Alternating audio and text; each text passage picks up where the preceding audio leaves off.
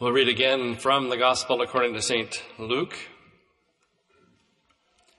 The same verses uh, in chapter 1, verses 8, 9, and 10. And it came to pass that while he executed the priest's office before God in the order of his course, according to the custom of the priest's office, his lot was to burn incense when he went into the temple of the Lord. And the whole multitude of the people were praying without at the time of incense. In our daybreak uh, series, we've been studying the book of Leviticus, which made reference in the last few days to this uh, golden altar of incense where Zacharias was serving this particular week of the year. And we can learn uh, some things from the manner in which Zacharias uh, approached God and the manner in which uh, worship was to be conducted in the temple. We see uh, praising uh, rather than begging. We see continual uh, thanking rather than always asking. When we come into the house of God like this, or watch a service like this online, or listen on the radio, it uh, hopefully inspires us to worship the God of heaven. We appreciate the music. We appreciate the testimonies very much. I'm glad Cameron hasn't had any bad days. But ho- hopefully we achieve the goal of giving glory to God. Life, uh, life's challenges has a way of revealing uh, what exists within. And what exists within will, well, that's what will come out. We want uh, praises to God to ascend from our hearts to heaven.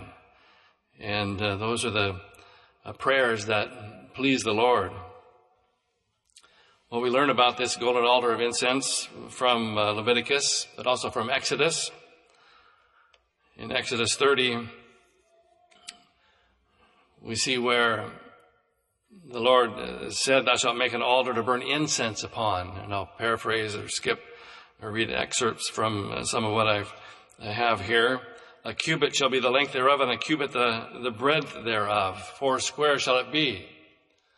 So a cubit, we say is about 18 inches from the elbow to the fingertips, depending upon how long your arm is, I guess. But it gives you an idea. A cubit square, and uh, the height of it shall be two cubits, so 18 inches square, 36 inches tall, and it was somewhat of a, uh, a tray, if you will, that would uh, be deep enough to hold uh, coals that were taken off the brazen altar. This, this golden altar of incense was not an altar where animal sacrifices were uh, presented. It was consecrated by the blood of those animal sacrifices, but this golden uh, altar of incense had a very uh, specific role in the, in the temple of worship. And we read that there that Aaron shall burn thereon sweet incense every morning and again every evening. It shall be a perpetual incense before the Lord. There were I've read, don't know how accurate it was, but it makes sense at least, that there were thousands and thousands of priests during the days of Zacharias. Uh, 18,000 is what I've read, but uh, how accurate that is, I can't be sure. But by this time, the descendants of Aaron, who uh, comprised the priesthood, were many, for sure. So it, it was that very few in their lifetime had opportunity to fill the role that Zacharias was filling this day. They were uh, chosen by Lot. So the uh, Lot fell on the family of which uh, Zacharias was one member, and then fell upon him to uh, serve on this particular day and perhaps this particular week. So his job was to burn the incense. It was to never go out. Uh, the, the fire uh, of the coals was to never go out, and the incense was to continually uh, ascend up before God. There was a formula. The Lord said to Moses, Take unto these sweet spices, a formula for the incense, that is. Four spices, stacte, and onycha, and galbanum. These sweet spices, and pure frankincense. Of each shall be of like weight. So four components, equally weighted. And they were formed into uh, some sort of a, a solid material. And thou shalt make a perfume, a confection after the art of an apothecary, tempered together, pure and holy. And thou shalt beat some of it small and put it before the testimony in the tabernacle of the congregation where I will meet with thee. It shall be unto you most holy. And we see a few days ago what happened on the Day of Atonement, where they were told he shall take a, censer full of burning coals, fire from off the altar before the Lord, and in his hands full of sweet incense beaten small, bring it within the veil. Once every year the high priest was to go within the veil. Otherwise this golden altar of incense was outside the veil. But they were to take a censer and uh, some of this, um, well, first some coals from, from off the altar and put it in this uh, handheld uh, censer.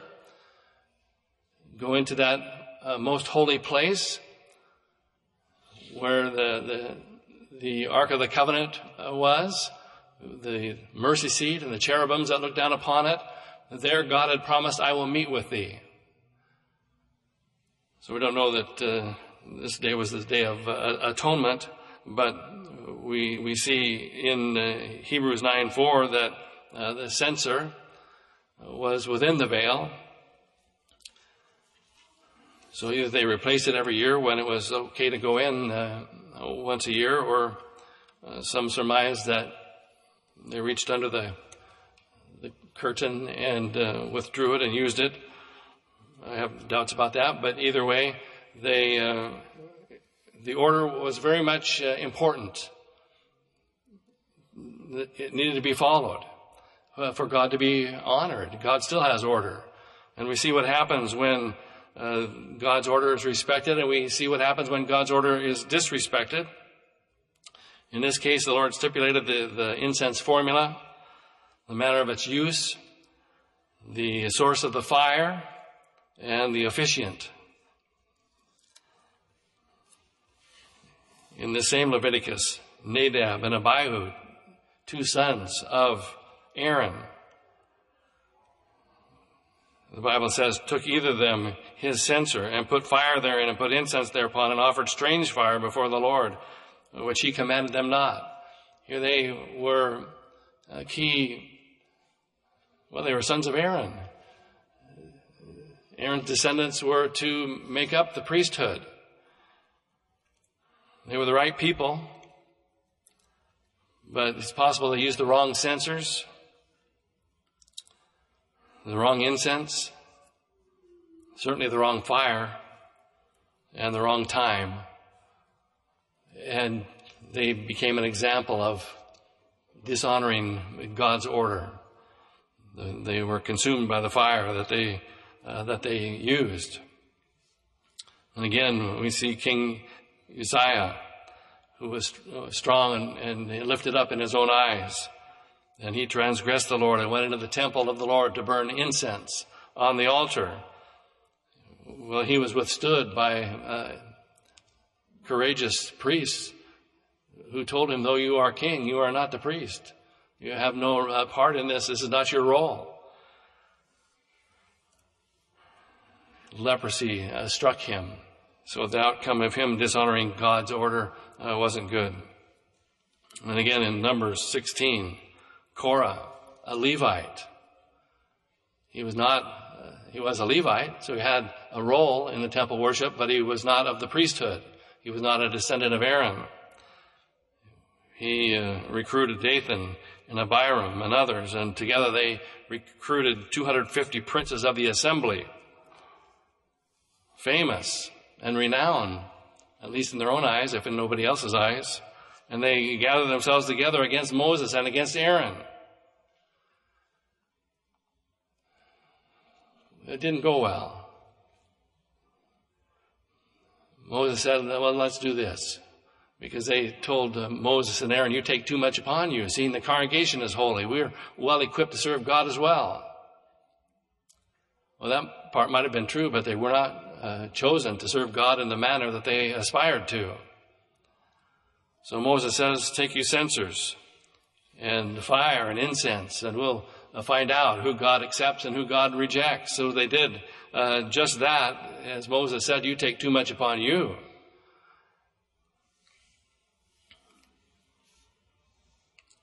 Well, the, they paid a dear price, uh, as did their, did their families.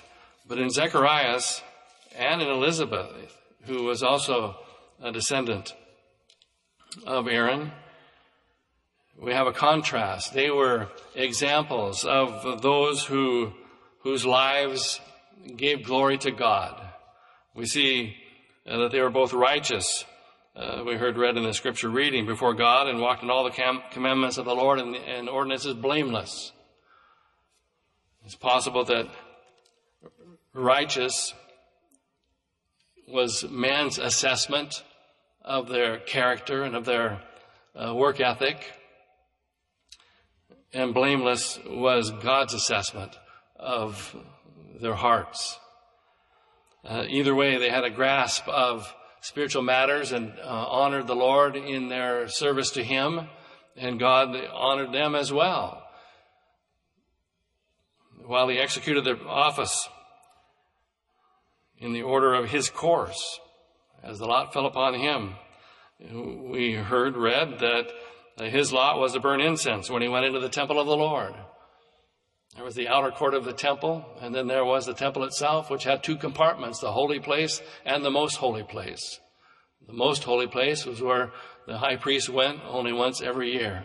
The holy place is where they ministered daily. That was the role of Zacharias to uh, take that incense, uh, beaten small, and put it on the coals of that a small altar and let the, the fragrance as well as the smoke uh, ascend and uh, be used in the service of God. So that's what he was doing that day. Uh, meantime, in verse 10 we read, the whole multitude of the people were praying without at the time of incense. Praying people. We, we read that God had been silent for 400 years. There had been no uh, prophets, uh, no visions, no encounters that, that we're aware of. So God was silent, but his people were not. His people were praying people. And those are the prayers that uh, please God. We pray whether we hear from God or don't hear from God. We know God exists, and we know that He is a rewarder of them that diligently seek Him. We may see evidence of uh, His presence or His blessing, or we may uh, see a lack of evidence. But uh, by faith, we, we believe that, uh, and faith is the substance of things hoped for, the evidence of things not seen. Uh, faith is not what some call blind faith. No, we have the assurance, we have the confidence, we uh, even have evidence of His existence. The, the, heavens speak of the glory of God. A Christmas season gives glory to God. The Lord speaks to our hearts at different times over the years. So uh, these people prayed. They, they knew that God would answer their prayer and they longed for the day when the Messiah would come. We read that Elizabeth was barren and without child and they were both elderly by now. And so it seemed impossible. But when the angel appeared to him, at the right side of that golden altar of incense as he was ministering there, he declared to Zacharias, Thy prayer is heard. Well, some hold that he was praying for a child. Every um, woman hoped to be the mother of the Messiah. I have doubts that that was his prayer. I think his prayer was uh, praying for the hope of Israel, praying for the time to come where the Messiah would appear, uh, praying for the redemption of God's people. Well, whatever it was, his prayer was heard.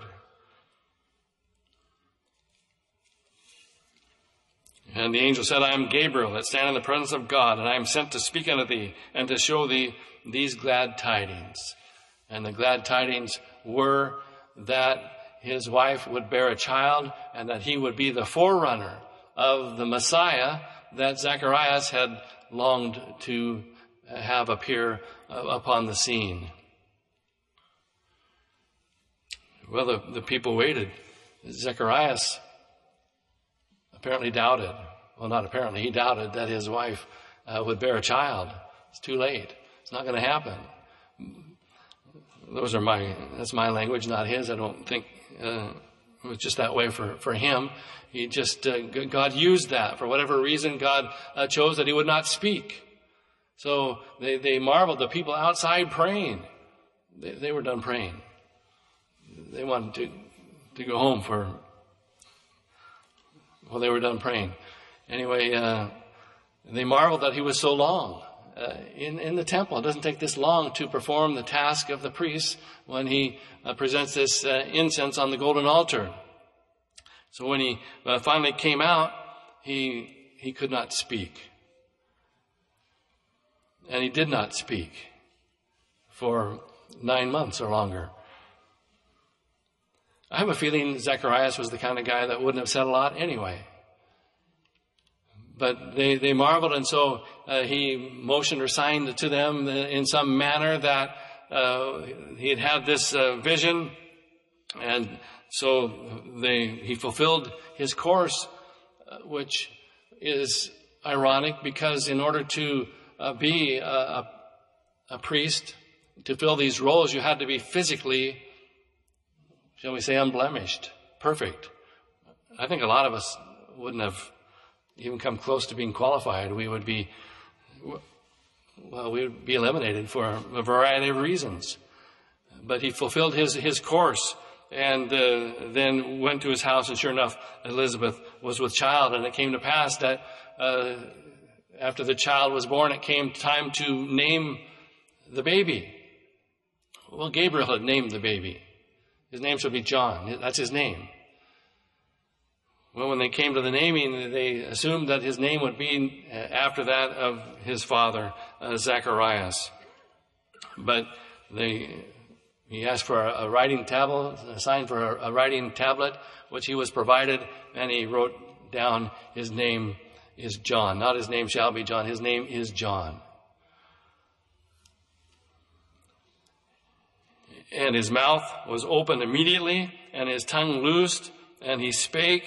And what did he say? Praise God. He was doing at that moment what he had been doing nine months earlier as he ministered at that golden altar of incense, uh, sprinkling that incense on those hot coals and uh, watching uh, the, the uh, smoke ascend and the fragrance uh, go up before the God of heaven, uh, symbolic of praises and thanksgiving that are continually to be emitted from our hearts before God. That, that's what that symbolized. That's what was to be done. I don't know that all the priests did that, but Zacharias did that. And in a, in a day where there was corruption uh, in the order that God had chosen, there was one man and more than one man. There was one man and one woman and those who were praying outside uh, that understood what this was all about, that this worship of God was to be a continual, a perpetual praise and uh, heart of thanksgiving before Him. So it's not uh, surprising that the first words out of Zacharias were probably the words that were in his heart the entire nine month period. Praise God. Thank the Lord. Glory to God. And that is our role in the worship of God. When we come into the house of the Lord and when we uh, hear the vocalist, we've said it before, we don't want to say, wow, what a, what a, what a singer. We want to say, wow, what a God. Uh, we probably don't say, wow, what a preacher, but we want to say, wow, what a God, even if we have to be inspired here and there uh, along the way.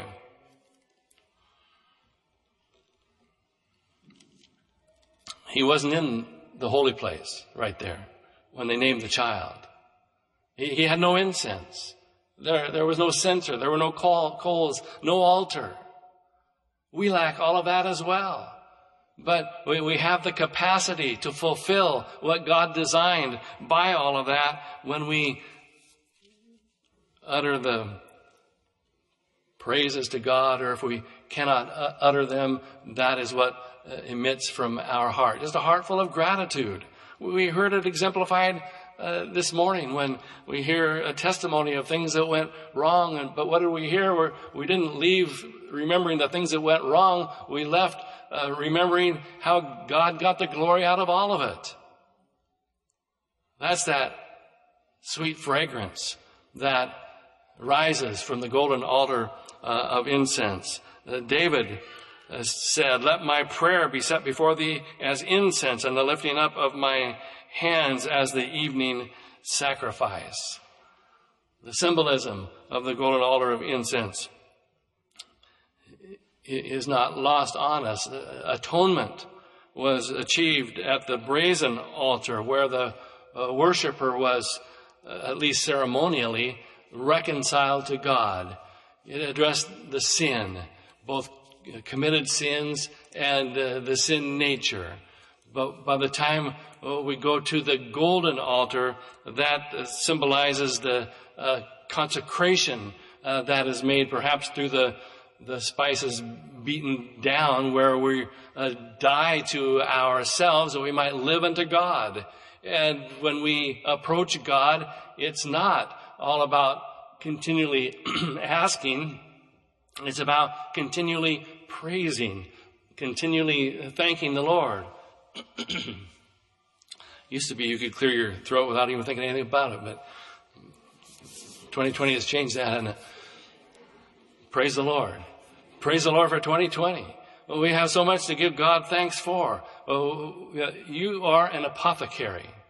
You are a, a, chemist, if you will. You are to uh, put together the components of your life, whatever they be, and uh, let them be beaten small and let them uh, be something that can be offered upon the coals of the golden altar so that the fragrance that ascends in that cloud before God ends up being prayers that please Him. We all qualify. You may not qualify for the priesthood, but you qualify to be a, priest after the order that uh, Peter spoke of. You're a chosen generation, a royal priesthood, a holy nation, a peculiar or a special uh, people. What, what for? That you should show forth the praises of him who hath called you out of darkness into the marvelous light.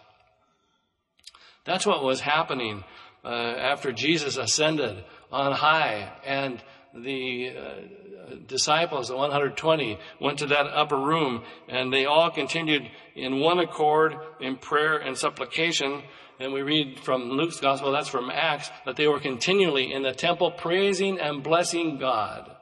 How do you approach God in the morning after you uh, rub your eyes a, a time or two and stretch and realize that your heart is still beating and you're still alive? I hope what comes forth from you is glory to God.